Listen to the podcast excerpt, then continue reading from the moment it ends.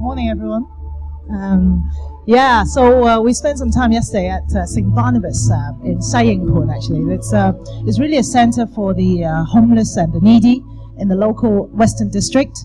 Um, there are actually two groups of people. There are actually people who are from the elderly and, and also for the homeless uh, in the region. And they have physical needs, of course, you know, food and shelter, but they're also spiritual needs. It's more, more what the focus is for the center also. And uh, so um, we also talked to the center people there while we were serving is that they actually have a special needs for Saturday and Sunday for volunteers, especially because that's where a lot of the events happen. Also, big bigger events happen on Saturday and Sunday. Um, yeah, and I think um, one area which we can really help in is in terms of their spiritual needs. Um, a lot of these people are very lonely. Um, they're elderly, 80s and 90 year old, but they are still living alone and they really just want someone who can just care for them and share share with them their lives. Um, so I think one area which we can help in is to just take the time to talk to them, um, pray with them, and counsel them, and just to let them know that someone is there to care for them and to act as a channel of God's love. Um, so I think this is really just one area which, um, apart from just worshiping in here, we can bring our worship out into the community to serve them. Let's pray. Our Heavenly Father, this morning we come to worship you as a family. We bring you our thanksgivings and praises. Blessed is the King. You are worthy, our Lord and God, to receive all the glory and honor and power. For you had created all things, and for your pleasure and by your will, we are created and have our beings. Not only you created us, but you have also sent your Son, Jesus Christ, to save us, to redeem us, and one day to restore us. For all this, we lift up, up our praises to you. We thank you for planting Watermark Church in the district of District 15 of Hong Kong to give us a spiritual home in this place. Thank you for giving us a pastor who loves you Thank you for building him a pastoral team of leaders to shepherd us. Lord, please keep them in good health and protect their families and loved ones. Command them to teach us your truth and enable them to set an example in life, in love, in faith, and in purity. O Lord God, grant us a teachable spirit to follow their examples to imitate to imitate Christ Jesus in life, in love, in faith, in purity. Help us understand and experience your love so that we may exercise how to love and forgive one another. And so by loving one another, people around us will come to know that you are the Lord and we are Jesus' disciples. If there are any seekers among us today, Heavenly Father, would you help them feel the presence of God right now as we worship you? Through the preaching of your word today, would you draw them closer to the cross to receive Jesus' salvation?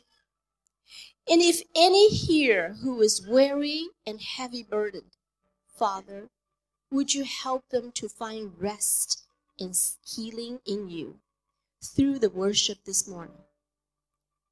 As the church on the hill, our con- uh, community groups are seeking ways to serve the Hong Kong society.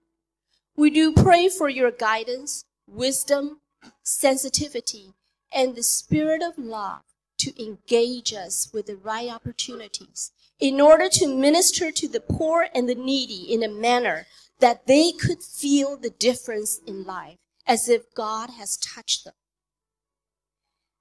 As the holiday season of Thanksgiving and Christmas is approaching near, Holy Spirit, please inspire us with more interesting ways to share Jesus' love with our friends and relatives and colleagues and neighbors. Oh Lord God, just like you added to their number daily in the early church, we are earnestly praying our Heavenly Father will be adding those who've been saved to our number at Watermark continuously. So that the grace that is reaching more and more people, reaching more and more people may cause thanksgiving to overflow to the glory of God. That's truly what our hearts desire for you, Father, that your glory will overflow in this church. In Christ's name we pray. Dear Jesus, thank you so much for the city of Hong Kong that you have allowed us to live in. What a privilege we have to live in the gateway to Asia. We pray for our relationship with mainland China. Give us your heart for this country. We ask for you to put Christians in leadership positions in our government whom have integrity to be a light for you throughout Hong Kong. We pray for all the Christians in Hong Kong in media positions and art positions and education, as well as all the churches around, to reach out to each part of Hong Kong and to be the hands and feet to share your love to others who do not know you yet. Please help us to be faithful in our serving you, no matter how small or large our part may be. We entrust all of our outreaches that Watermark is doing throughout this city to you.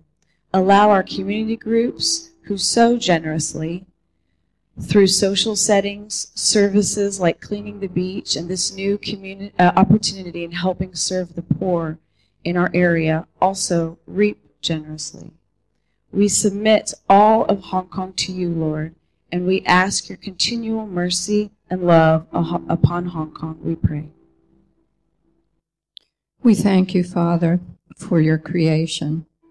The Bible tells us that in the beginning you created the heavens and the earth and all that is in them, the beauty we see each day and night, and you declared it all good. As we look at our world and all its varied cultures, we ask that you would call believers to carry the gospel of Jesus Christ to the far corners of the world and its many varied people groups. Help us to individually share the gospel of Jesus Christ, the good news that can change a life. God sent his son to be born in a manger in Bethlehem, live with mankind as a man, though totally God, be crucified. He died, he was buried, but on the third day he rose from the dead. He paid the price for the sins of the world. He paid the price for each of us. We only need to receive the gift. He made the way for each individual that would be born to have a relationship with God. And Lord, we pray that you would also raise up influential leaders all over the world to lead with Christian principles and morals. Give them wisdom, knowledge, and, and courage to lead others in a godly manner. Let us not forget to pray for the people and people groups around the world that are being persecuted for their faith in Christ.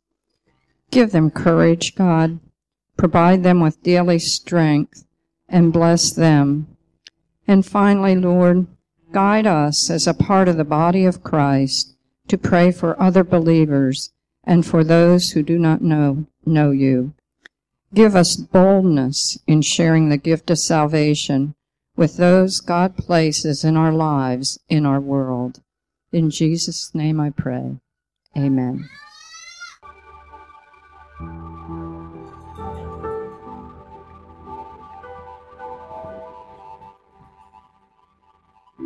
Today's scripture comes from John 11, 1 to 16. Please follow along in your book. Now a certain man was sick, Lazarus of Bethany, the village of Mary and her sister Martha. It was the Mary who anointed the Lord with ointment and wiped his feet with her hair, whose brother Lazarus was sick. Saying, Lord, behold, he whom you love is sick. But when Jesus heard this, he said, This sickness is not to end in death, but for the glory of God, so that the Son of God may be glorified by it.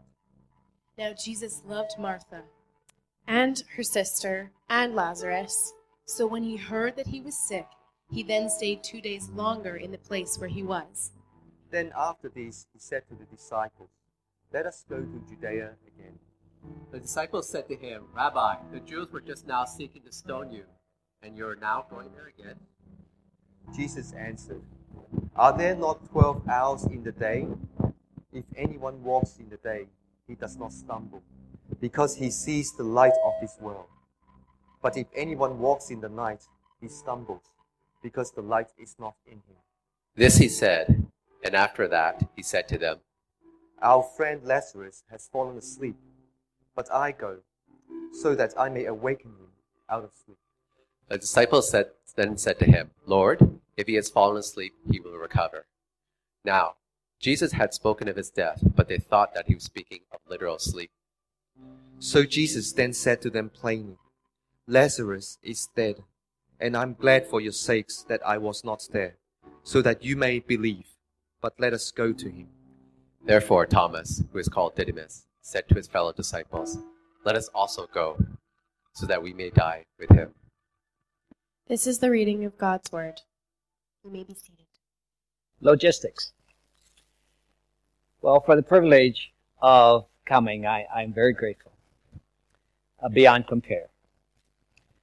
And for the privilege of thinking together about the Bible, uh, I am grateful.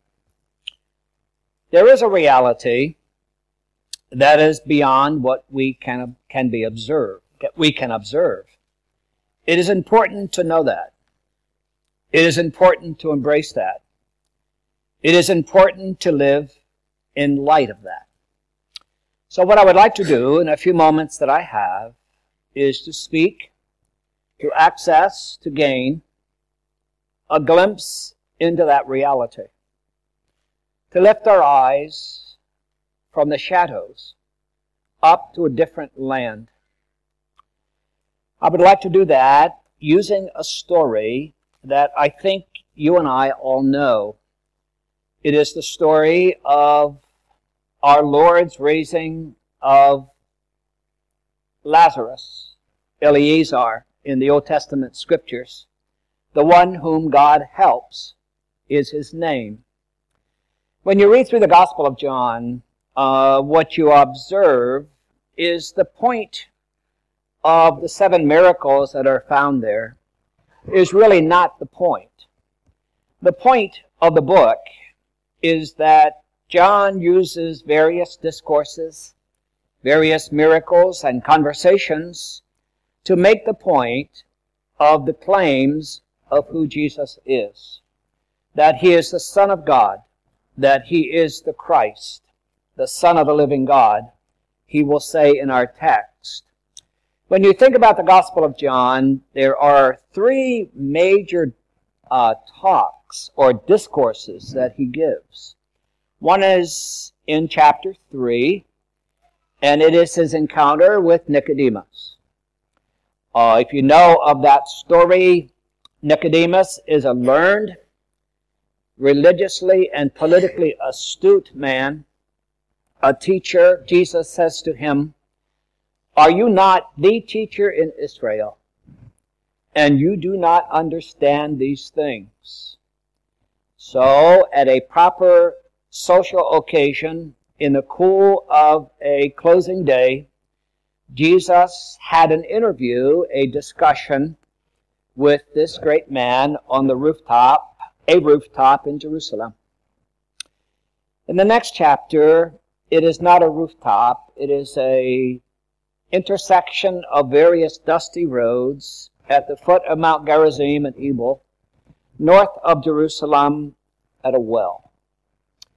There he meets a lady, unnamed, from uh, tragic circumstances, both socially, morally, and religiously, and he seeks to help her to understand. In our chapter, you have the encounter with two distraught sisters. The setting is sorrow and disorientation. Their brother has suddenly died. Unlike the other two encounters, this one includes the disciples, a faceless crowd, and a dead man. What is common in all three of these stories is our, our Lord's use of words that actually have a double meaning. In chapter 3, with Nicodemus, he said, You must be born a second time.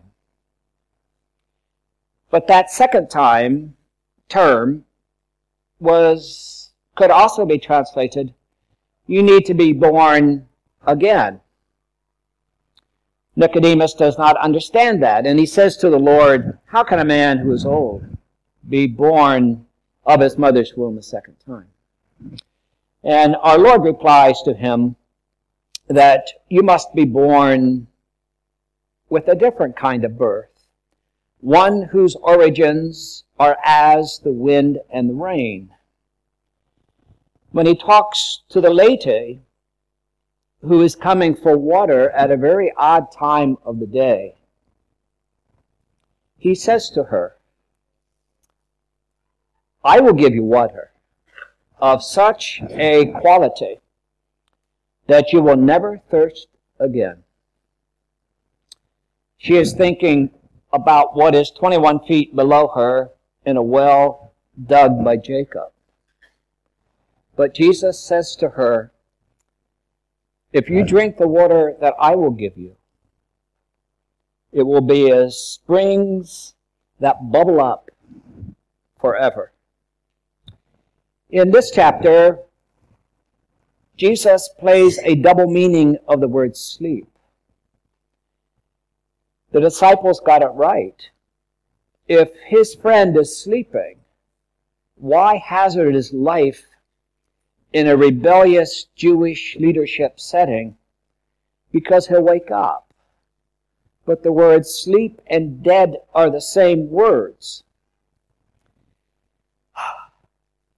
What is interesting about our story is that Nicodemus speaks, the lady at the well, though unnamed, speaks, but the central figure in this story doesn't say a word.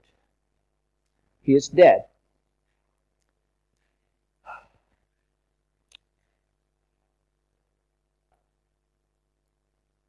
In the first two occurrences, there was no miracle that is observable. He talked to Nicodemus, and the day ended. He talked to a lady at the well, and the disciples returned. But here, at the end of the story, which is ultimately not the real point of the story, is a miracle. When you analyze the miracles in John's Gospel, there are seven.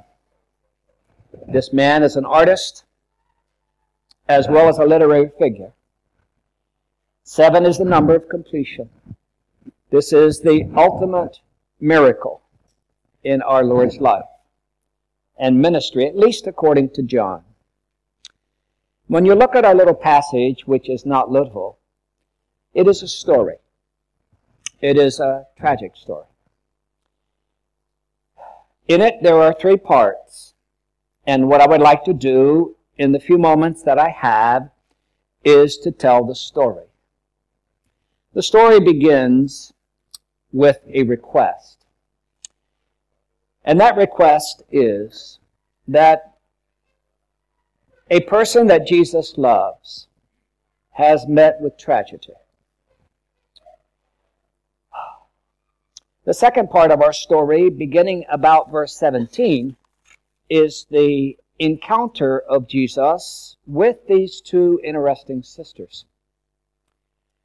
And the third part is the raising of Lazarus. So I'd like to simply tell the story and then apply the story. The setting of the story is in the first three verses. And we are introduced to three adults. They are siblings. Uh, they share a special intimacy with the Lord In verse 3 and verse 5, it is said that he loved them. They lived in the little town of Bethany on the eastern side of the slopes of the Mount of Olives, facing the wilderness, about two miles from the city.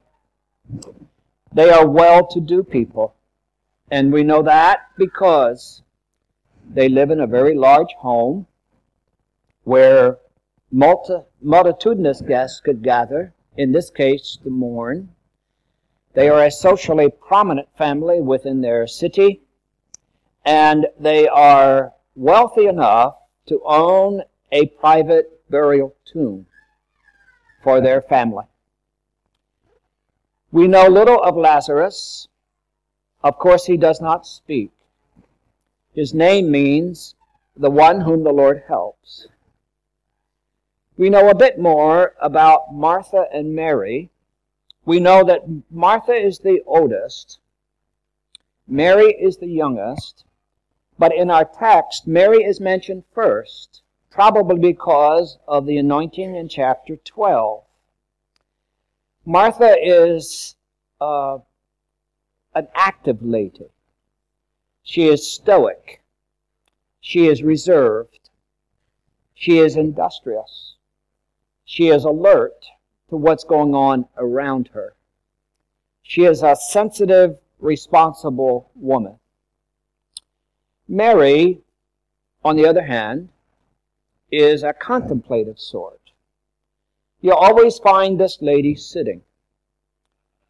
She is meditative and she is devotional. And we basically know what happened. Um, their brother became sick. And uh, with a great degree of prudent wisdom, they know what to do. They know Jesus, the great healer. He is a day's journey away, the Bible says. He is in the place where John had baptized him in the River Jordan. 16 miles, 8 hours walk, a day journey. And so they dispatch uh, a courier to tell them that, to tell Jesus that Lazarus is sick. When Jesus hears this, the Bible says that he does not immediately rush to Jerusalem and Bethany. He waits two days. The disciples say, mm-hmm. well, if he's asleep, the dear guy will wake up. But Jesus says, he is dead.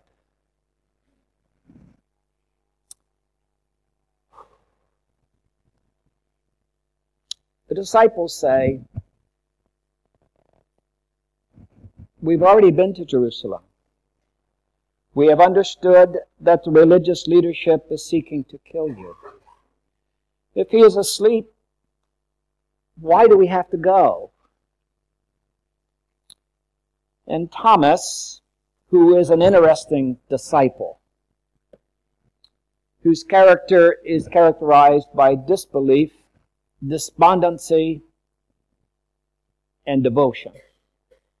Finally says, Let us go and, and die with him.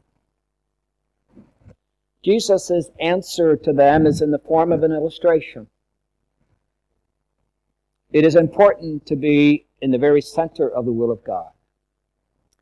And the center of the will of God is more important than the circumstances and exigencies and tragedies of life. So he said, You are safe if you walk in the daylight. But if you walk in the night, by which I think he means, apart from the will of God, you will stumble. So he waits two days. And then he comes. Mary or Martha, who is obviously the more aware elder sibling, though there are tensions between these girls, goes out to meet Jesus. And, and she says something rather wonderful to him. That is a indication of her profound grief. She says to him, If you'd been here, my brother would not have died. Is she expressing a rebuke for his tardiness? Or is she expressing the distortion of the tears in her eyes? I don't know.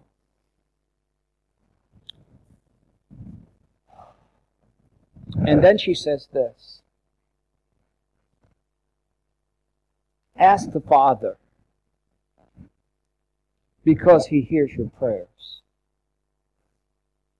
But if you look at the word ask, it tells us a lot about her distortion. Because the word ask is always used of an inferior making request of a superior. Jesus is not inferior. She knows that. She says in our text, You are the Christ, the Son of the living God. She is sad, and sadness does what it does to all of us it clouds our vision, scrambles our mind. And Jesus says to her, Your brother will live. She says, I know he will live in the resurrection in the last day. And then Jesus says, the fifth of the great I ams of John's Gospel. I am the resurrection and life. If you believe in me, you will live. And Martha says, I know you're the Son of God. I know you're the Messiah of Israel. At that point, she hurries off to her sister who is sitting entertaining these paid mourners that fill their living room. And she says to Mary, The Master is here, and he is calling for you. What a wonderful way. So Mary rises, and the mourners follow her, thinking that she has gone to the tomb to mourn.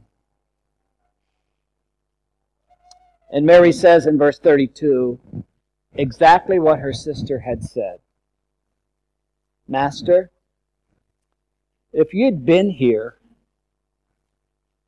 my brother would not have died. And Jesus says to her, Where's he buried? Of course he knows, but that's not the point. And so they go to the grave. And there is a stone over it, as there always is. And Jesus gives a command remove the stone. Mary says, He has been buried already for four days. She did not say this, but we know this that burials in the Near East, given its climate, is immediate. Adoniram and Sapphira were buried the day they died. He has been dead four days. it, it is not pretty. And Jesus, weeping, has the stone removed. And in a loud, loud voice, he says, Lazarus, come forth. Which is amazing to me. because this man is dead. Death brings with it the incapacity to hear. So why is he calling in a loud voice? For this man is dead. And the answer, I think, is this. He is not talking to Lazarus. He is talking to a vast crowd of people that are beginning to assemble for the Passover,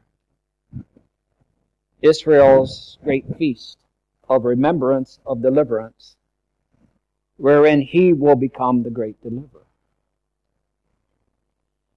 And we all know the end of the story.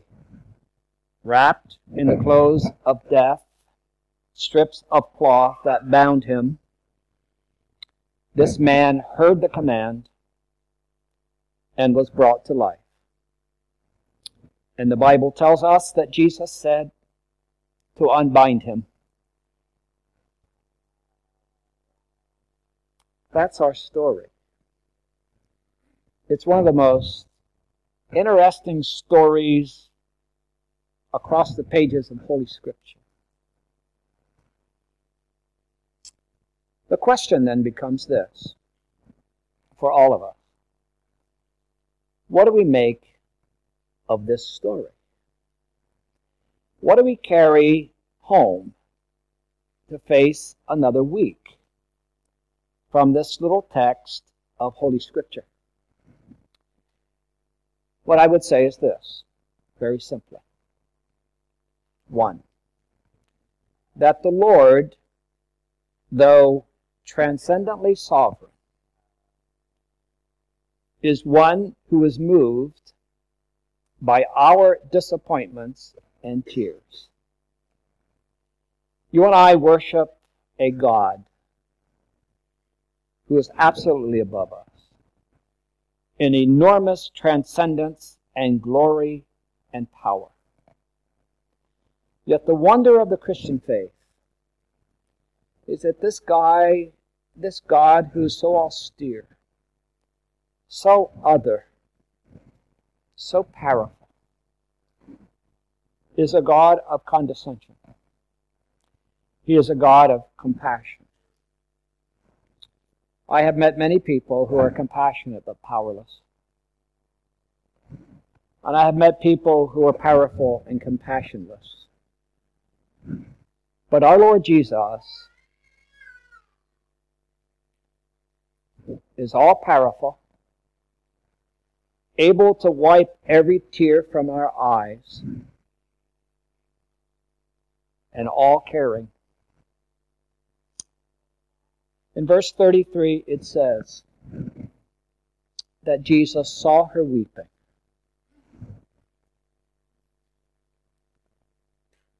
And verse 35 says, Jesus wept. What were they, these tears? They were tears of love for the tragedy and hurt in this family. Jesus knew the end of the story. He didn't say to the girls, suck it up. A great day is coming. Aren't you glad that your brother is in heaven? Which he was. But he was brought back, but that's another story. What strikes me here is that I've met a lot of people who try to comfort me by casting me into heaven when my life on earth is a hell. But Jesus didn't do that. Jesus knew the end of the story. Yet, confidence of how things would turn out never made him a stoic. He entered into pain. He knew its genuine terror. But he did it. So I would say that Jesus is the sovereign Lord of time and history. Yet that did not exclude a compassionate identity in the pains and temporalities of life. Jesus, standing before a tomb, knew that sorrow would be turned into joy. But it did not take away from his compassion. So, my first question is this Does it do it for you? Have you let a misapplication of truth hide the expression of true compassion? Second, why did Jesus wait for two days? Why does he wait to bring us comfort sometimes? He can do it in an instant. But why does he linger? And why is it that you and I will carry some of our pains to the grave? When he is an all caring, all loving, infinite, compassionate Heavenly Father? And the answer to that is this to strengthen our faith. God brings us trials. What did he say? You will see the glory of God. What is the glory of God? The glory of God is the expression of his character. And it's only in pain, and it's only in trials, it's only in the backdrop of the darkness of our days that God writes in brilliant colors the word grace. To know the darkness is to know grace. He says in verse 15 to his disciples who already believe this, that you might believe. So, what am I saying? I'm saying faith is always an organism that needs to grow. It's not static.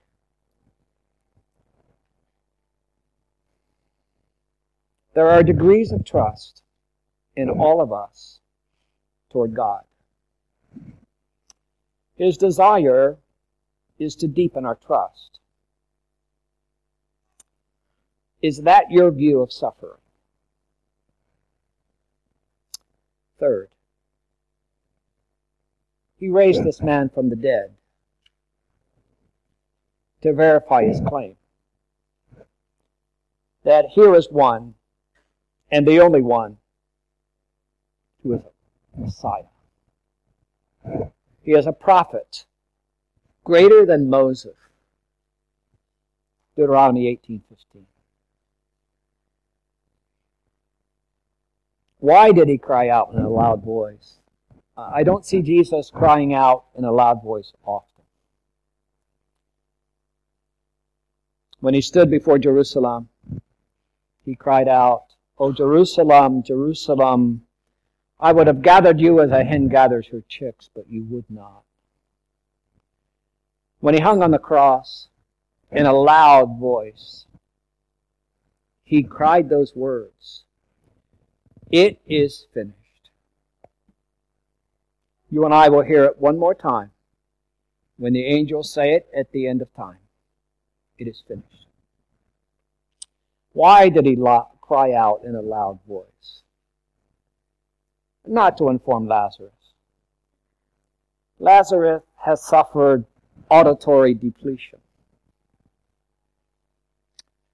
He cried out in a loud voice so that Jerusalem would hear. Hear what? I am one who is the fulfillment of all the promises of all the Holy Scriptures. They spoke of me. And there is the proof. A dead man He's come to life. Fourth, I think the story is here to reveal the nature of the rebirth. When he talked to Nicodemus, he said, Nicodemus, it's the cool of the evening. The wind is blowing off the Mediterranean. You can't see it, but you know it's real because you experience its evidence on your skin. I want to tell you about something equally invisible as the wind. You need to be born a second time, not from a womb, but from heaven. And I have come to show that to you. He said to the lady at the well, this unnamed lady, and I think the reason Jesus left her unnamed is she is me. She is all of us. Twisted life.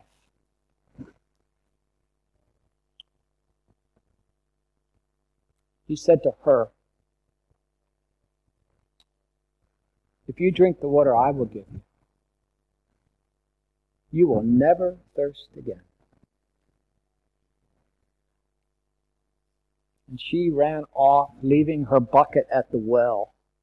She came to fill it, but she was so full of true water that she left it and went into the city to the men that she had served promiscuously to say, This is not the Messiah, is it? And here it is to teach us that to enter God's family, we must be born from the dead. Dead people have no auditory skills. Without hearing, there can be no doing. If I can't hear, how can I respond? There's only one answer there has to be a gift given so that you can hear. And that gift that is given, that is capable of bringing the living dead to life, is the voice of our Lord. I am the resurrection and life. I'm it. It's a gift. We need to accept that gift. The question is, have we? It is the greatest question you will ever answer in this life. It is one that you will not be able to answer in the next life.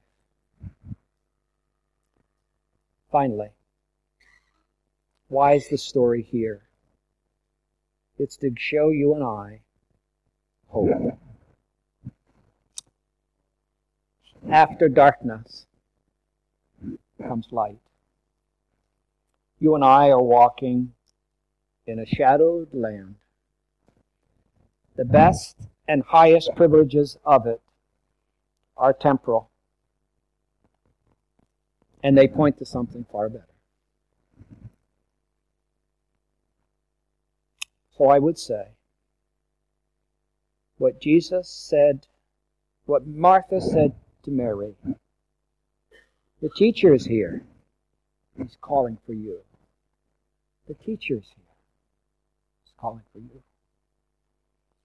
And Jesus said to Mary, to Martha, Do you believe this?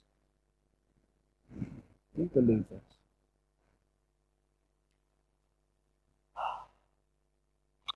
There is a reality that is beyond what can be observed. It is important to know that. It is important to embrace that. It is important to live in light of that. Hear the words of our Lord I am the resurrection, and the life. He that believes in me, though he dies, shall live. We thank you, our Father, for the Holy Scriptures, because they point to you. And to know you, the one of which it points, is to know life. We thank you, our Father, that you have delivered us from our darkness, that you are the resurrection and the life. You are the answer to living, and you are the answer to the grave. We thank you for the deep hope that burns within our soul. I pray, dear Father, that those who have not been brought from the cave would hear what Jesus said. The Master is here. He's calling for you. Do you believe these things? And Father, we believe these things. We truly believe these things. And we truly love you. And we thank you in Jesus' name. Amen. They hear amen. Amen. Hey, if you're here for the first time or you've been here a billion times, I don't think you can do a billion times in two years, but if you need someone to uh, pray with you, need someone to talk about things, we have uh, trained prayer counselors up front. It's all confidential. Come see the elders, come see the staff. We would love to pray with you. Don't leave here with a burden on your heart or something you feel like God's been talking to you. Come talk to somebody and let's pray with you and uh, listen to what Christ has to say to you today. Thank you, Dr. Hannah, for sharing God's word with us today. Also, we don't we don't pass around offerings around here. Uh, there's little blue envelopes, and we do that. We've been, we've been on a journey for two years. We feel like everything that we do is acts of worship to the Lord. And so, as you respond to what Christ has done in your life, we just ask you to respond with your finances too, because He's given us all things, and that helps us to do the outreaches we've talked about and all those things.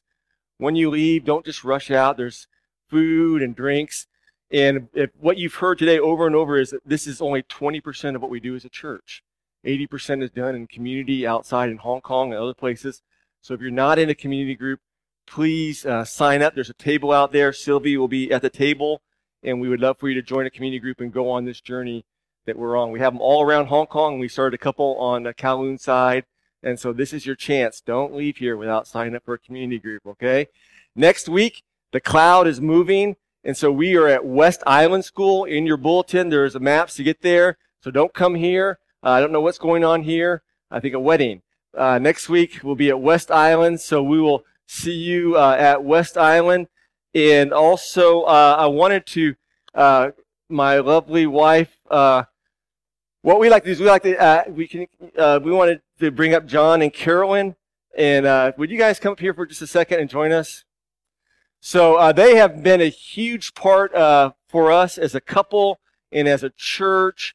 Uh, they are here at um, massive sacrifices to themselves. They just they actually flew in from Israel on on a gr- group, and so they've just uh, been huge uh, servants to us. Uh, when we got married, I was still in seminary. Christina had no one to talk to. She needed someone really badly to talk to, uh, and so she sought out Carolyn, and Carolyn has been um, a huge answer to our prayer. And I would spend all my money to bring you guys back as much as I could just because of how you minister to us. And so with that, and all the Israel trips they've taken us on, they've taken us on three Israel trips, uh, one with Island, one with Watermark, and then the next one coming up May 16th. And so we just wanted to, this is a very small token, but it's uh, what you uh, mean to us as a family and as a church family. It's a symbol of you're serving us. So. Yeah. Thank you so much. And uh, so, uh, yeah, so let me pray for us and we can go out. And I pray that you would think about that reality beyond what is what we see. That reality of Christ. Father, we thank you for this day. We thank you for your mercy and your grace. We pray for those of us here who are still in the tomb. Pray that they would hear your voice.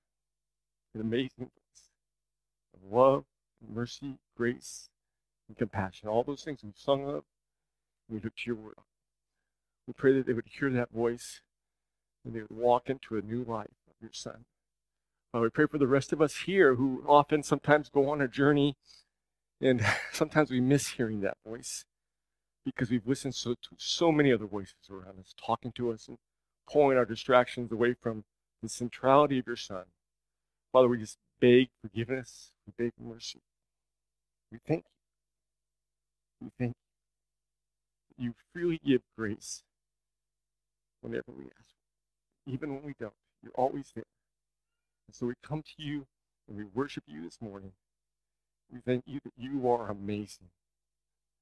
And we can trust you because you're good. We love you and we pray all these things in your son Jesus' holy name. Amen. God bless you. See you next time.